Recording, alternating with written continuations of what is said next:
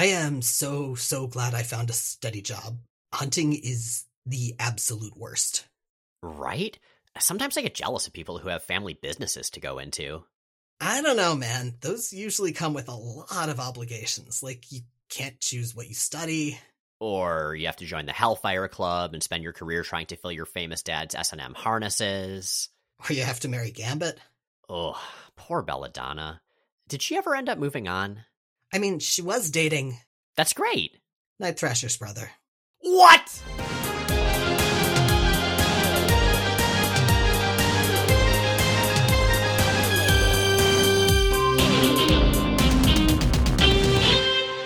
I'm Jay Edidin, And I'm Miles Stokes. and we are here to explain the X-Men. Because it's about time someone did.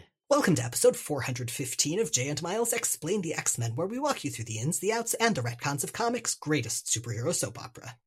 And welcome to trench coats, metal boots, and pink breastplates. As we look at the second Gambit miniseries published in 1997. So we already had one Gambit miniseries back in the day. It was Thieves Guild, Assassins Guild stuff. Miles, Miles, you gotta pronounce them right if you're gonna say them.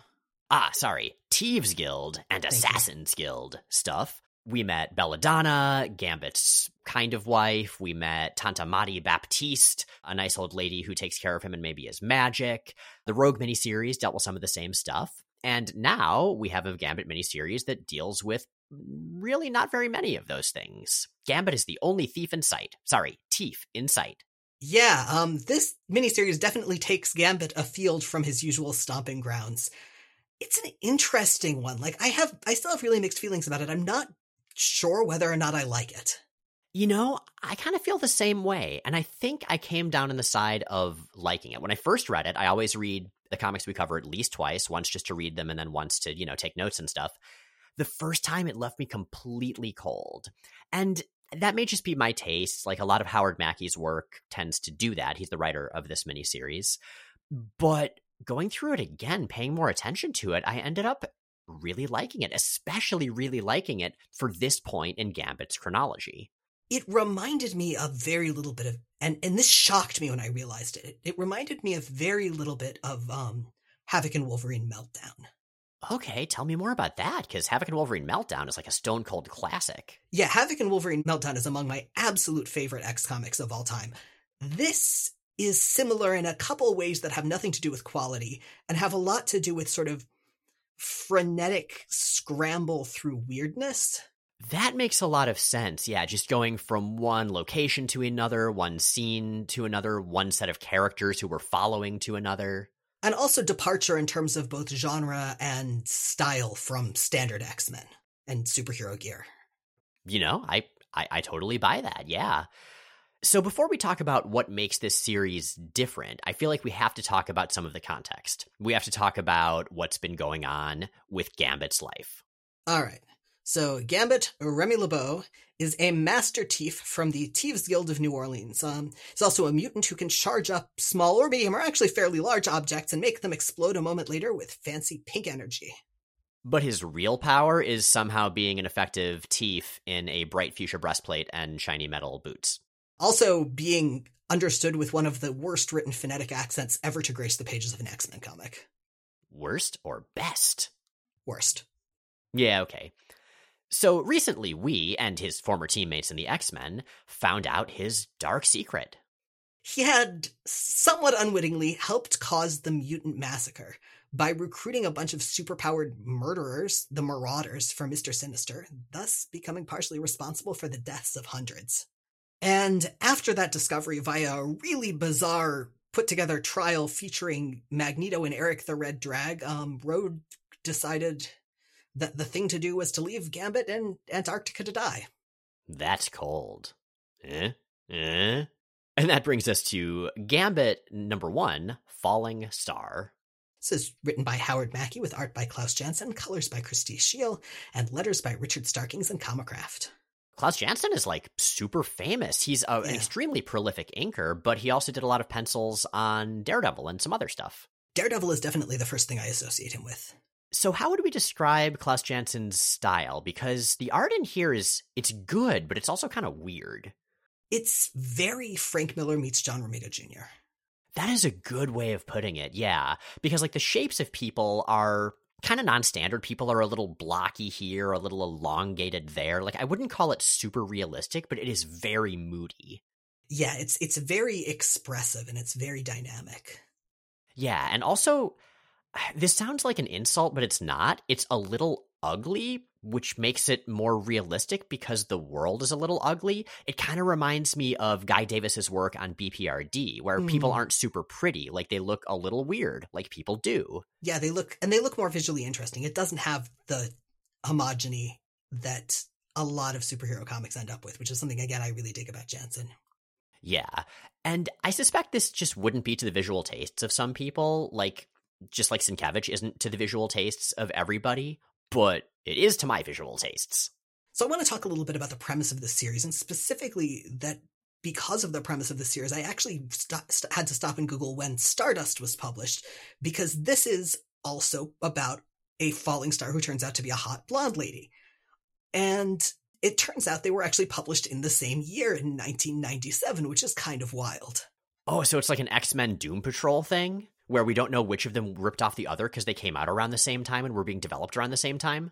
Pretty much. And I came up with the complicated theory that this actually migrated over from a, another universe where Vertigo comics never existed, and somehow the Stardust pitch got serial numbers added onto it to be pitched to Marvel, and this is where this is sort of where it ended up filtered through 90s Marvel sensibilities. I mean, I mentioned liking this Gambit miniseries, but um, Stardust is better. Stardust is definitely better. Oh, much. And weirdly, also features Daredevil. Oh, you're right, because Charlie Cox was in the movie adaptation. Yeah, he's Tristan. Huh. He's so pretty and charming. Indeed.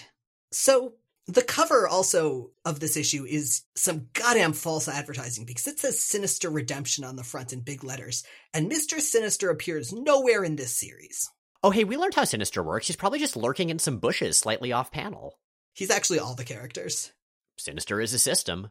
So, anyway, as I mentioned, we start with a falling star, and the fall of the star is witnessed by three people who will all be fairly significant over the course of the story. The first is Father Miguel Bonavita, a priest of an ancient clerical order. He's in the Vatican, and he immediately calls in two of his young acolytes to him to chart the star's exact location, at which point it is quest time. So who are who are these acolytes of his?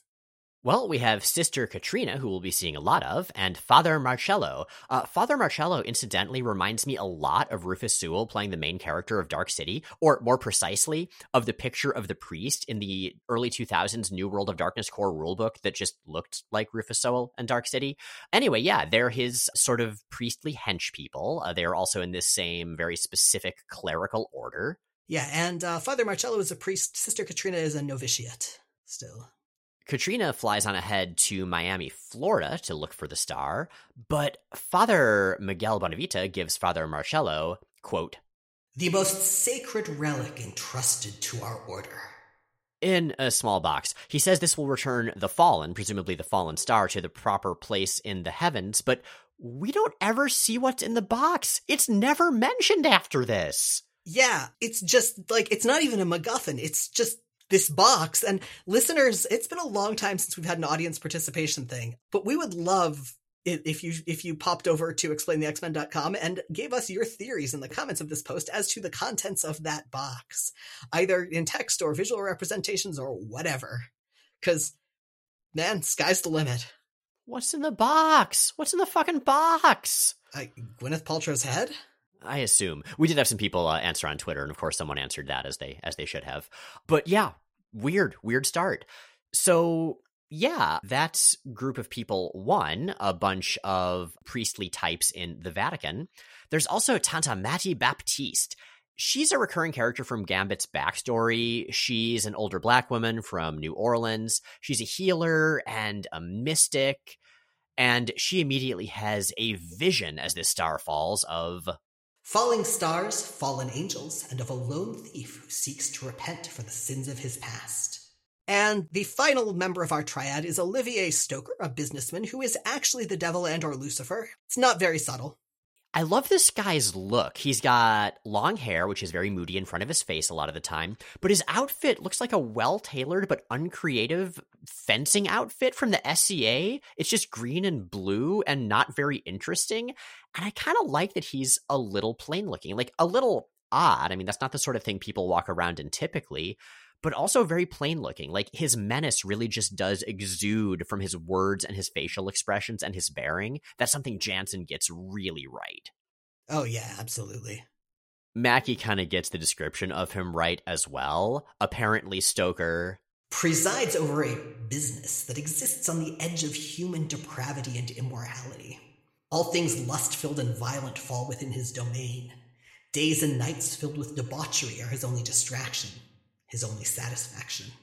Yeah, unlike Shinobi Shaw, Stoker definitely knows what sex is, but like sex itself is is way too vanilla, and the stuff he's into is not freaky in like a "hey, you do you" kind of way, but freaky in a "gah" way, I assume. And he really wants whatever just fell out of the sky. So the comic is cutting from character to character watching this falling star. It introduces our whole cast to just show the impact of this one event. And I like that it doesn't show Gambit yet, because one of the big themes of this miniseries is that Gambit gets in way over his head. He's just kind of a guy. He's just sort of randomly caught up in the whole thing. He's not even supposed to be here today. Meanwhile, in Miami, Gambit, who does finally show up, is drowning his sorrows in his favorite activity, stealing. That's right, he is back from Antarctica, but not back with the X Men. They're still very mad at him. He's on his own. And unlike in X Men Unlimited number 18, that we covered a couple of episodes ago, this actually is happening. He really is stealing to distract himself from guilt. This is not a hoax, not an imaginary story. I like the first page he shows up on. He's doing like the rooftop gargoyle pose, looming over the city, but before that, there are these two very small panels that first show one of his hands and then the other of his hands grabbing the ledge to pull himself up. Again, it just makes it clear amid this falling star and the freaking devil, he's just a guy. Like, he's got powers, he's very good at what he does, but he's just a person, basically. And the narration, we, we get the playing card captions again. What do you think of those?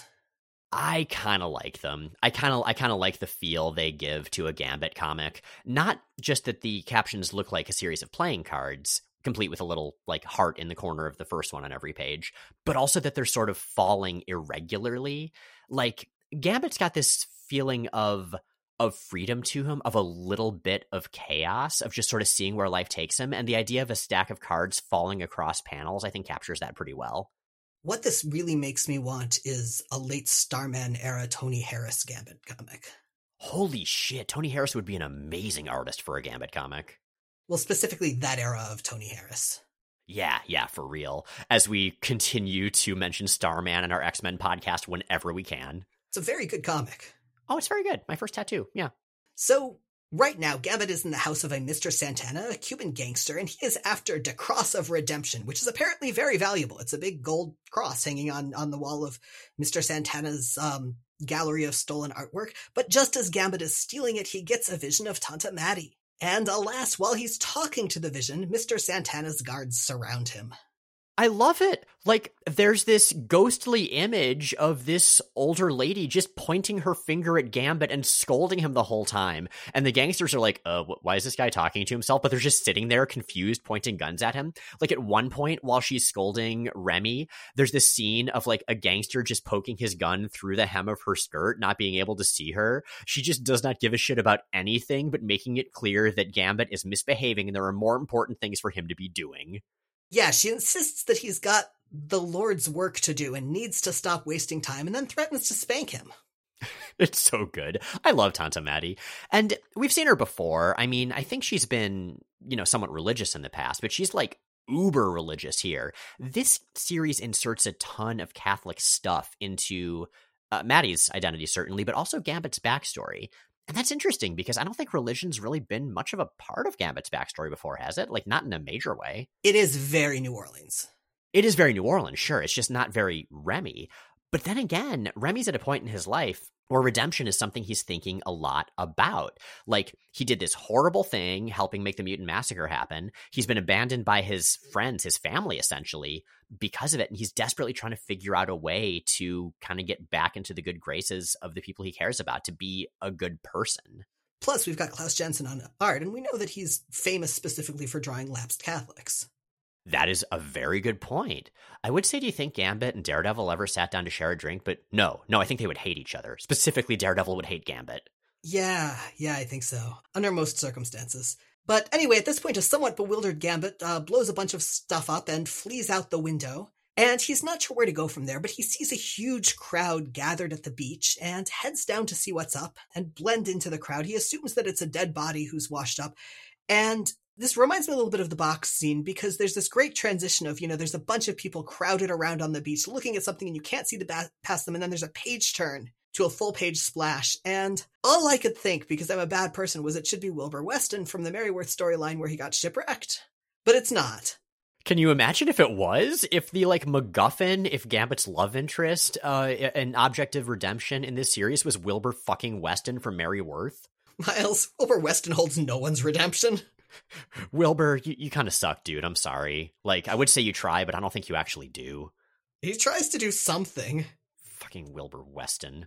He's so awful. He's just the worst. Nobody likes Wilbur. Well, instead of Wilbur, it's uh, actually a pretty blonde haired naked lady. Uh, she's very, very naked. Of course, this is a comic book in the '90s, so all the all the bits are covered. I question whether that's enough of a novelty on Miami Beach to draw that large a crowd. Maybe they're impressed by what's covering some of those bits, which is her gigantic goddamn hair. Her hair is so large and impressive. Klaus Janson does really good big hair. Gambit's hair is really big in this series as well. Oh, maybe that's how you can tell Stoker's a villain because he's got very, very sort of straight, minimal hair. Oh, yeah, you know, it's like uh, Hairspray said the taller the hair, the closer to God, or something along those lines. Oh, and later on with Sibyl, like she's bald? Oh, right, no hair at all, and she's super evil. We'll get to her. Anyway, Anyway, Gambit is immediately smitten. He gives the naked lady his his coat, and they have an intense moment. She doesn't talk, but he can hear her as music in his head, and she's clearly something celestial and strange.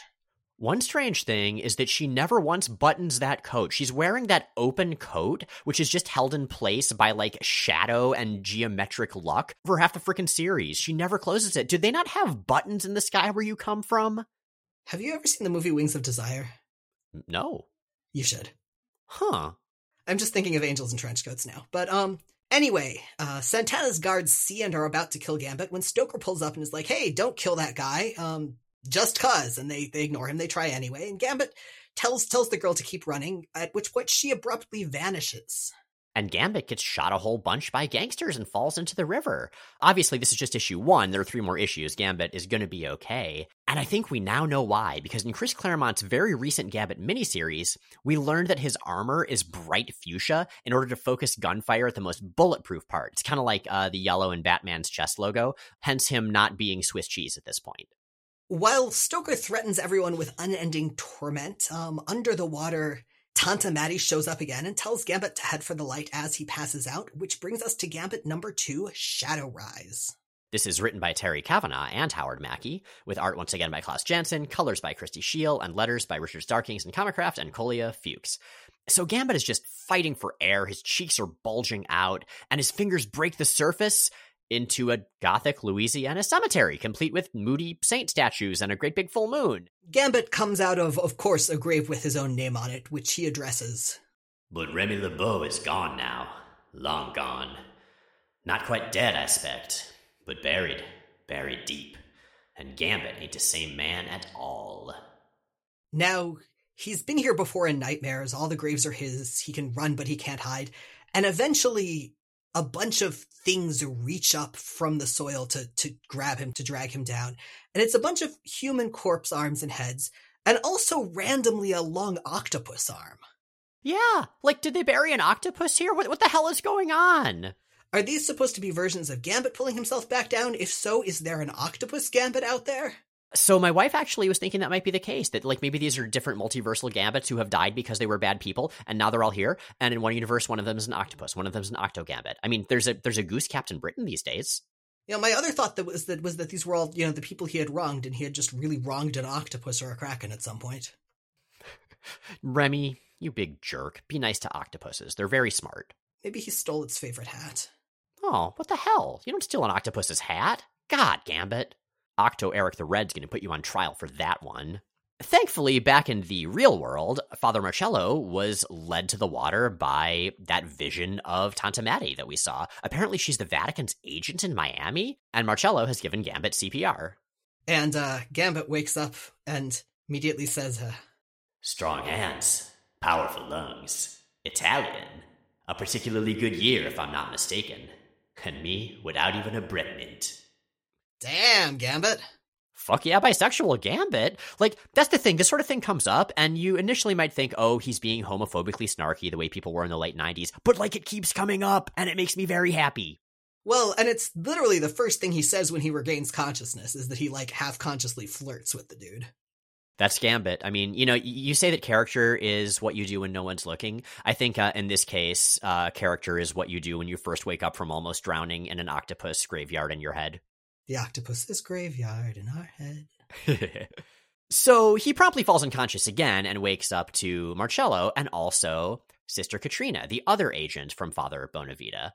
They keep asking where the just fallen is. Gambit's not really sure, so Marcelo goes out to beat the streets.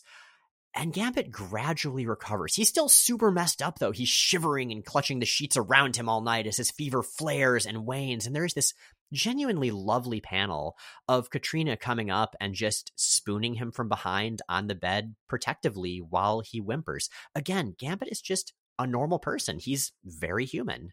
And later on, Katrina explains that that Mattie is is not just an agent of the Vatican. She's specifically an agent of the Grigori. These are traditionally people who have angels in their bloodline. In this case, they are at least a sect across religions who protect, you know, angel lore or are responsible for some kind of intervention on behalf of angels.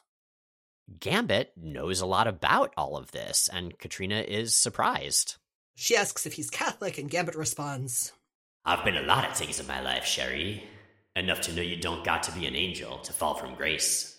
As for the Just Fallen, Gambit has somehow derived a name from whatever sounds she made inside his head, and that is Anielle. Is a type of angel whose name means grace of God. It also sounds like Haniel, one of the seven archangels who appears in both the Old and New Testament, and in fact, that's at first what Father Marcelo thinks Gambit is saying. Now, we mentioned, we talk about Sister Katrina. She's in plain clothes in this, and at no point is it mentioned that she's a nun, which may or may not be why Gambit is okay with them then fucking.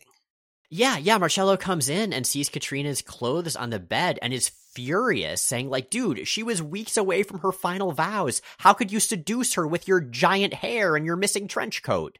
The question is, would would knowing that she was a nun have stopped Gambit? I feel like it probably wouldn't have. Probably not, but like he's also got a lot more Catholic baggage in this miniseries than he ever has before, so maybe? Or maybe that would make it more likely. Oh, that's true. I don't know. It depends on how you go. But there's no time to figure that out because a giant bald lady wearing a leather bikini and a lot of fishnet smashes through the goddamn wall with her zombie gangster friends like they're the newest lineup of X Factor and picks Katrina up by her neck. That's right, Gambit is saved from an awkward situation by whatever all of this is. If you value the soft pink skin of this wriggling worm, Katrina, I believe it was, you will deliver the Hadamuch to Sibyl, Simon of Stoker and Lila, Seraph of the Night, grandsire of Raziel and Balak, first of the pit and Shaitan and Moloch, last of Gehenna, great grandson of Rudiger and but before she can finish reciting the evil Silmarillion, Gambit grabs Katrina away from her, and Marcelo dr- jumps in front of the zombie gangsters' gunfire to protect them. And there's this great montage of these little panels of Gambit diving away from gunfire and picking up random objects to charge with energy and throw and taking cover. He's just barely keeping out of reach. It is so just frenetic and panicked. So he is able to defeat all of the zombies fairly efficiently and Sibyl sinks back into the shadows and disappears, leaving Katrina to grieve a dying uh, Marcelo. But as Gambit follows the song in the back of his head to Anielle, still naked under his open coat on the rooftop, Sibyl appears again. She was basically letting him go ex- so she could do exactly this. And she sprouts big black bat wings, and she speechifies more, demanding that Gambit turn Anielle over to her. Refuse and join the ranks of the shrieking damned without a leg to stand on. Literally. And she screeches like Banshee. It's it's so much fun. Like she's got this sort of wordplay that she engages in, but it's all just wordplay about murdering people. She's a very focused lady. What she wants to do is kill and be scary. I really enjoy that her dramatic screaming word is literally. I know. Do you literally enjoy it or do you figuratively enjoy it? Or do you literally enjoy it but you mean figuratively when you say literally? Yeah, okay. Gambit grabs Anielle like she's luggage and blasts down through the church roof uh, back into where they came from, figuring, well, hopefully demons can't actually get in there. Katrina has put on a nun's habit and has lit like a thousand candles, but Stoker is there inside the church with a very evil looking dog. Like super evil. Its collar is so spiky, Strife would be very proud. And that leads us terrifyingly into Gambit number three True Colors. So it's written by Terry Kavanagh and Howard Mackie, penciled by Klaus Janson, inked by Bill Sienkiewicz, lettered by Richard Starkings and Comicraft. Yes, Sienkiewicz on inks. God, it really shows. The shadows are so scratchy and the light is irregular in these like semi-concentric rings over those shadows sometimes. Everything is so textured, dark and light, just clawing into each other, which like is appropriate, although I don't know that it was deliberate. But I liked Klaus Janson before. I like him much, much more with Bill Sienkiewicz inking his pencils. They're an excellent tonal balance for this series. Oh, they really are. It's so strange. I was not expecting to like this series at all. Like I said, I didn't the first time, but it's one of those comics that we sometimes see in the podcast where the more I look into it, the more I like it. Okay. A lot of that's the art. So we get a brief retcon at the beginning of this issue. Apparently, Gambit briefly had Sister Katrina with him when they crashed through the window, but now she has disappeared. And Sibyl chases after, but Gambit blasts her, and he and Anielle lose her in the nearby swamp. And from there, we get an awkward flashback to the showdown with Stoker in the church. And honestly, I'm still trying to parse out the timeline here. Like, it just doesn't make sense. It does kind of read like the writer and the artist weren't quite on the same page, and so some of the dialogue and narration has to do a bit of heavy lifting to make it make sense. And doesn't quite accomplish that. Anyway, Stoker monologues hard and he introduces all his pals. Olivier Stoker at your service. I'm no mere demon, I assure you, nor is Cerberus at my side, a faithful and ruthless tracker, nor this one on my shoulder, Wormwood, a truthless and hateful creature. But enough about us. So yeah, Stoker's walking this hellhound, this demon dog, but Wormwood is like this tiny, bald, shirtless man on his shoulder, like a wrinkly pink parrot. And Wormwood's main job is to just repeat the same vaguely relevant words over and over in an even messier font than than Stoker's. It's it's kind of silly, actually. Like it kind of works though. I mean, there's something about these almost ridiculous creatures being so completely malevolent that kind of makes them more intimidating. Yeah, it's it's the it's the Mark Hamill's Joker is the scariest Joker principle. Kind of that.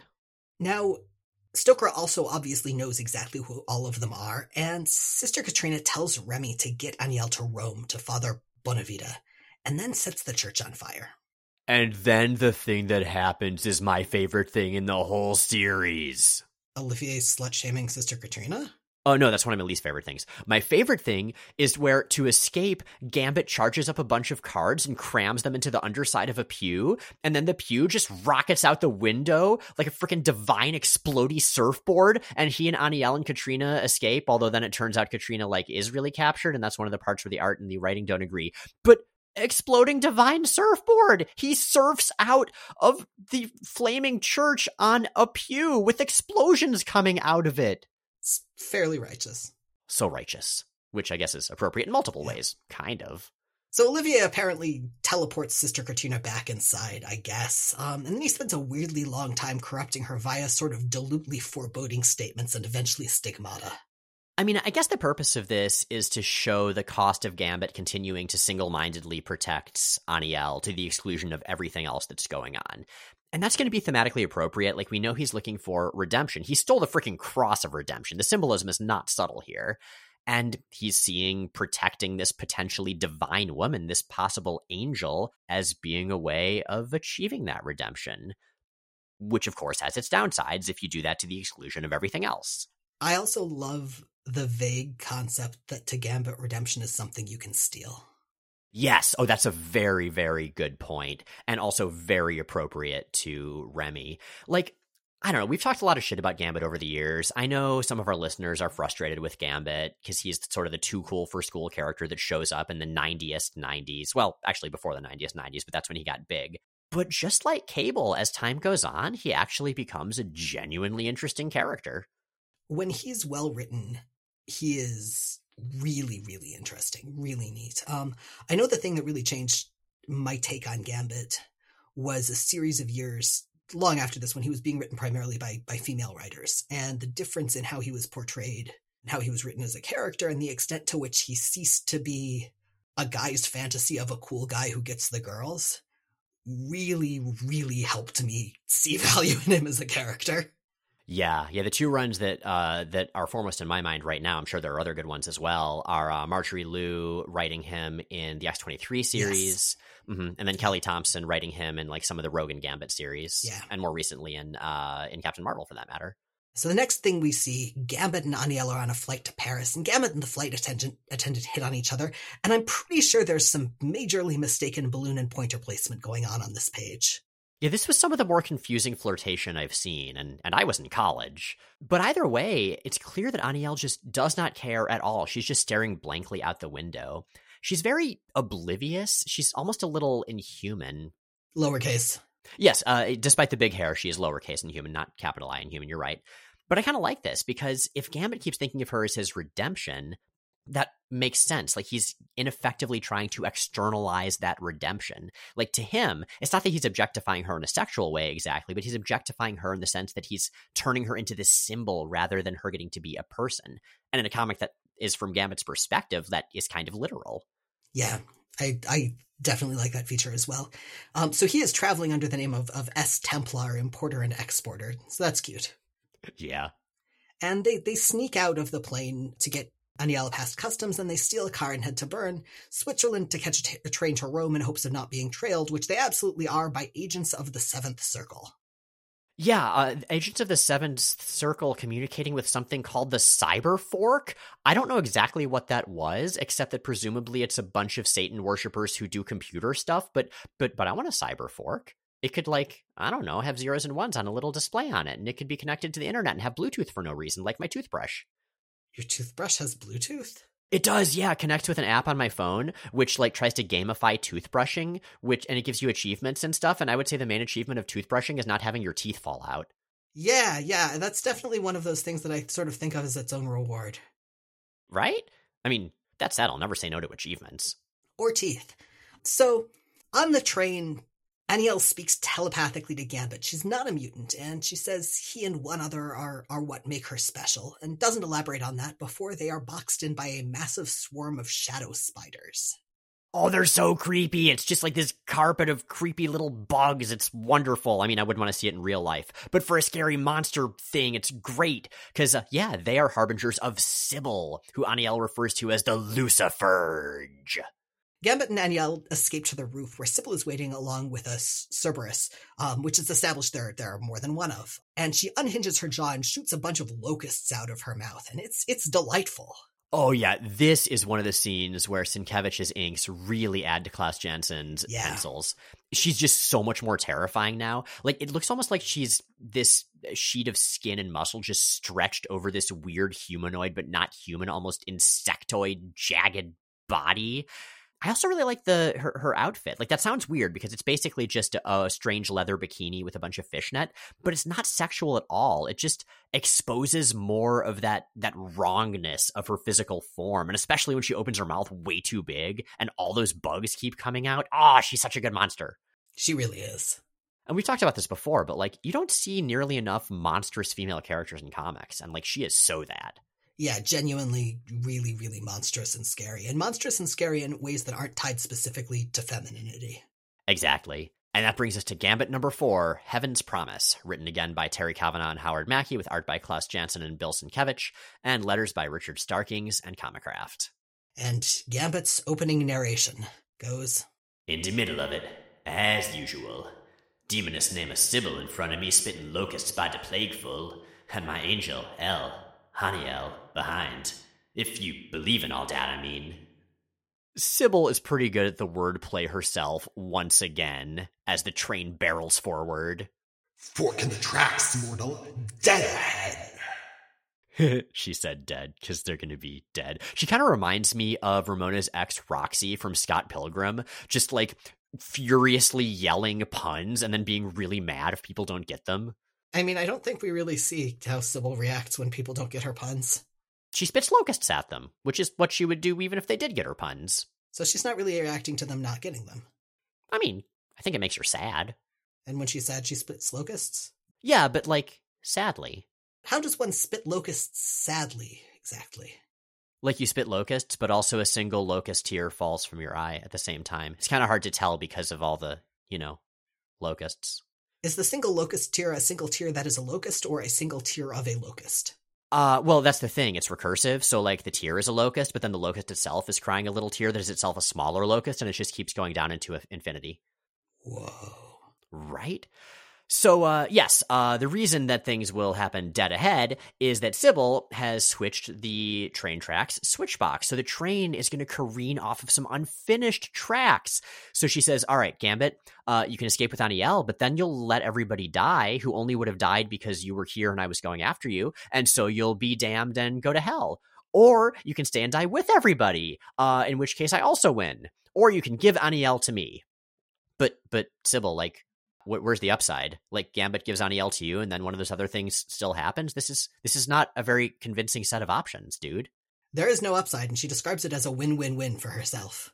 But Gambit is is Gambit, and he's he's good at a good many things, and one of them is throwing stuff very effectively. And so he he manages to short circuit the switch box with a perfectly aimed card, and the track does in fact switch. But it's actually Anielle herself who saves Gambit from both Sibyl and the Cerberus. She glows as bright as a star and freaking incinerates them, leaving everything physical or not demonic fully intact, as she just says in not exactly speech bubbles. I am the light. And man, those sketchy, finely detailed Sienkiewicz inks on her face, oh, it is beautiful.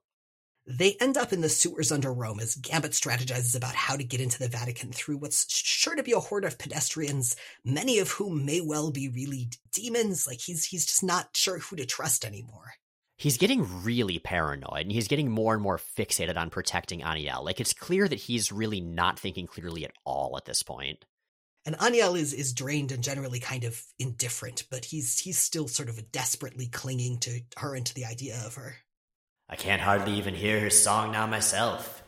But if she's really what they say, what I hope, what I hope she can be, to me. And he kisses her, but it's not exactly a non-consensual kiss. Like she's not into it, but she's she just doesn't care. She kisses him back, but she just has this blank look on her face. It really is just sad how desperate Gambit is, how much he's projecting everything about himself onto this blank slate of an entity.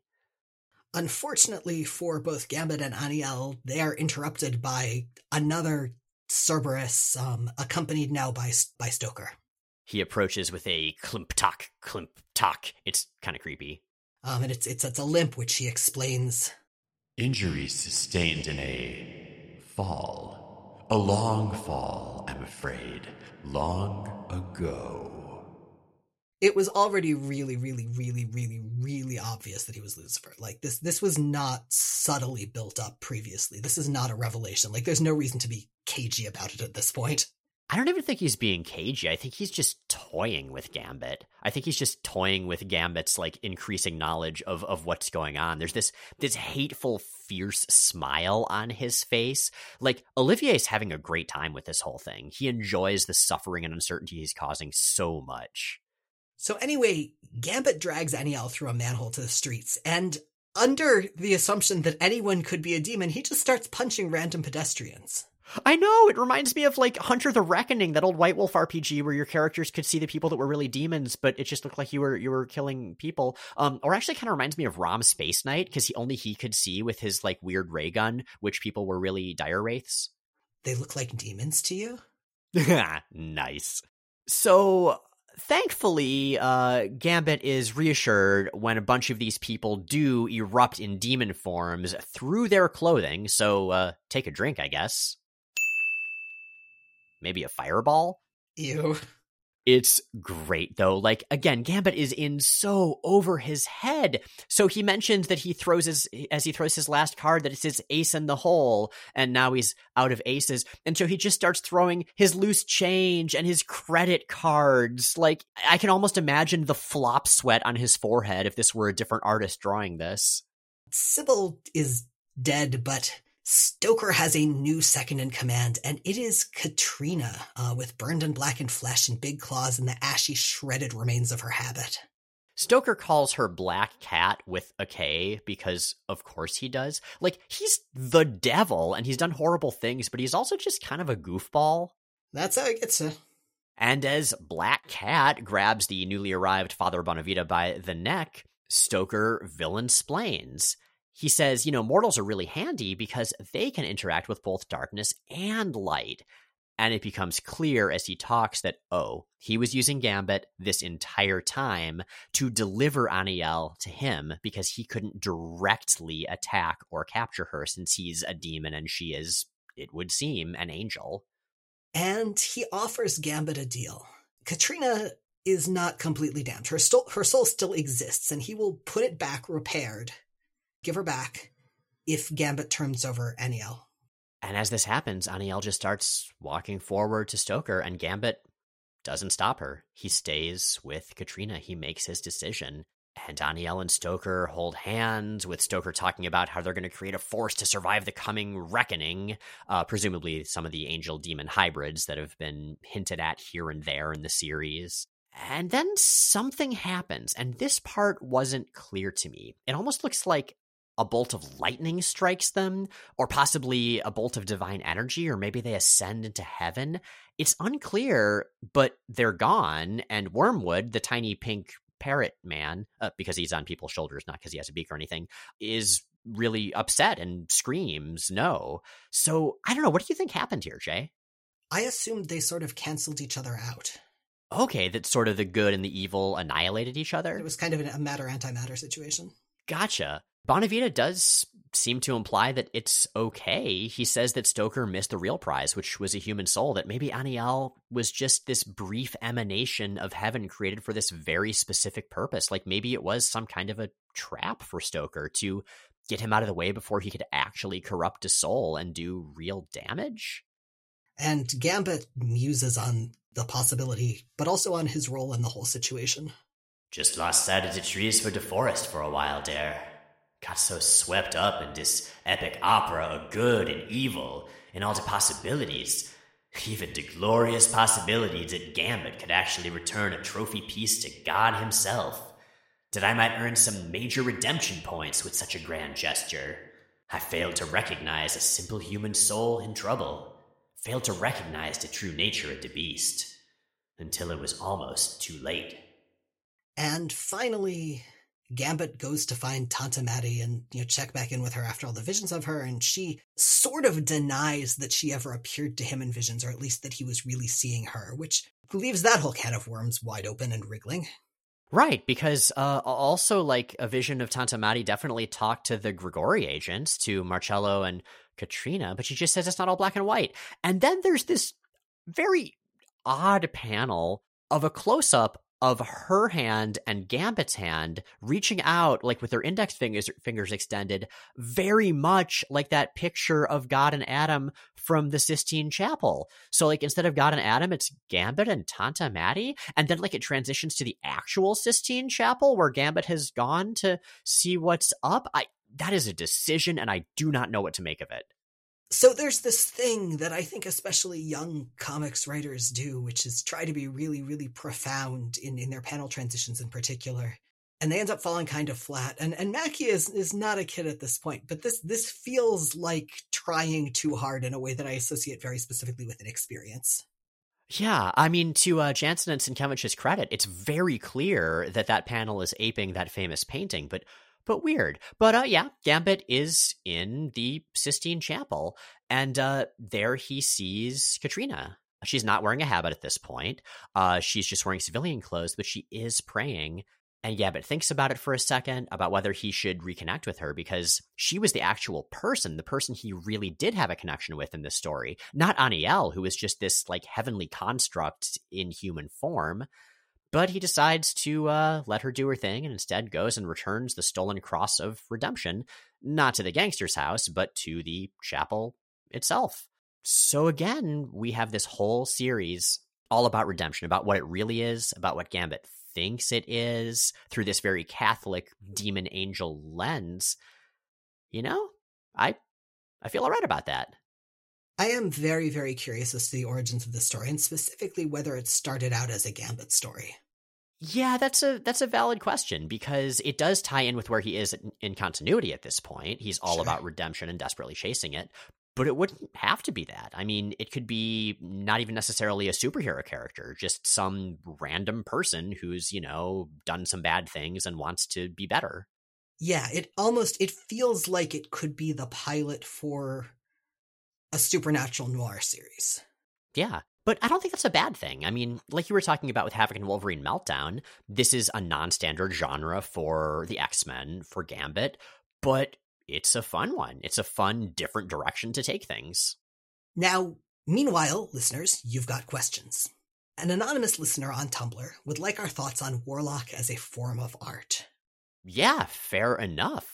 So, Warlock, of course, very weird robot teenager who is not always shaped like a human from panel to panel. And I agree. uh, Warlock is like an artistic Rorschach test. You learn a lot about an artist's style and their areas of focus yeah, to draw him well, every artist has to pretty much reconceptualize him from the ground up for themselves. Exactly, because Sienkiewicz's version is just so iconic and his style is so iconic. So it's always going to be a conscious choice, like how much of that original design you let into yours and how much you do it yourself. And I feel like you also learn a lot about the artist drawing Warlock from how humanoid versus protean Warlock is. Like, mm. is Warlock just a person that looks like an asymmetrical robot guy? Or is he changing shape from panel to panel? Not just for plot reasons, but just cuz. You kind of learn how much chaos that artist is comfortable with and excited about. Rumbler Fumbler asks on Tumblr, I never get sick of that.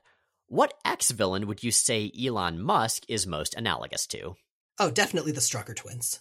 Oh god, you're so right. There's the self obsession, not being nearly as smart or as cool as you think you are, being kind of without morality, ruining everything you touch, being desperate to prove yourself to your rich dad, being more linked to Nazis than some people realize. And they make things explode.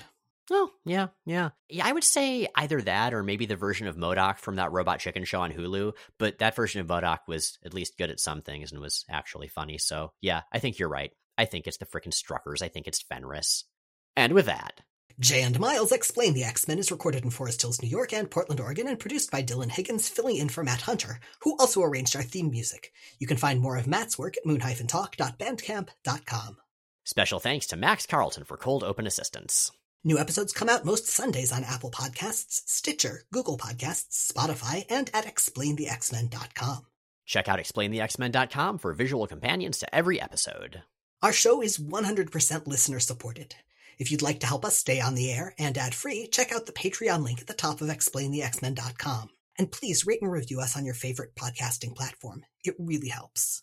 Next week, Excalibur trundles along with Dark Night of the Bamf.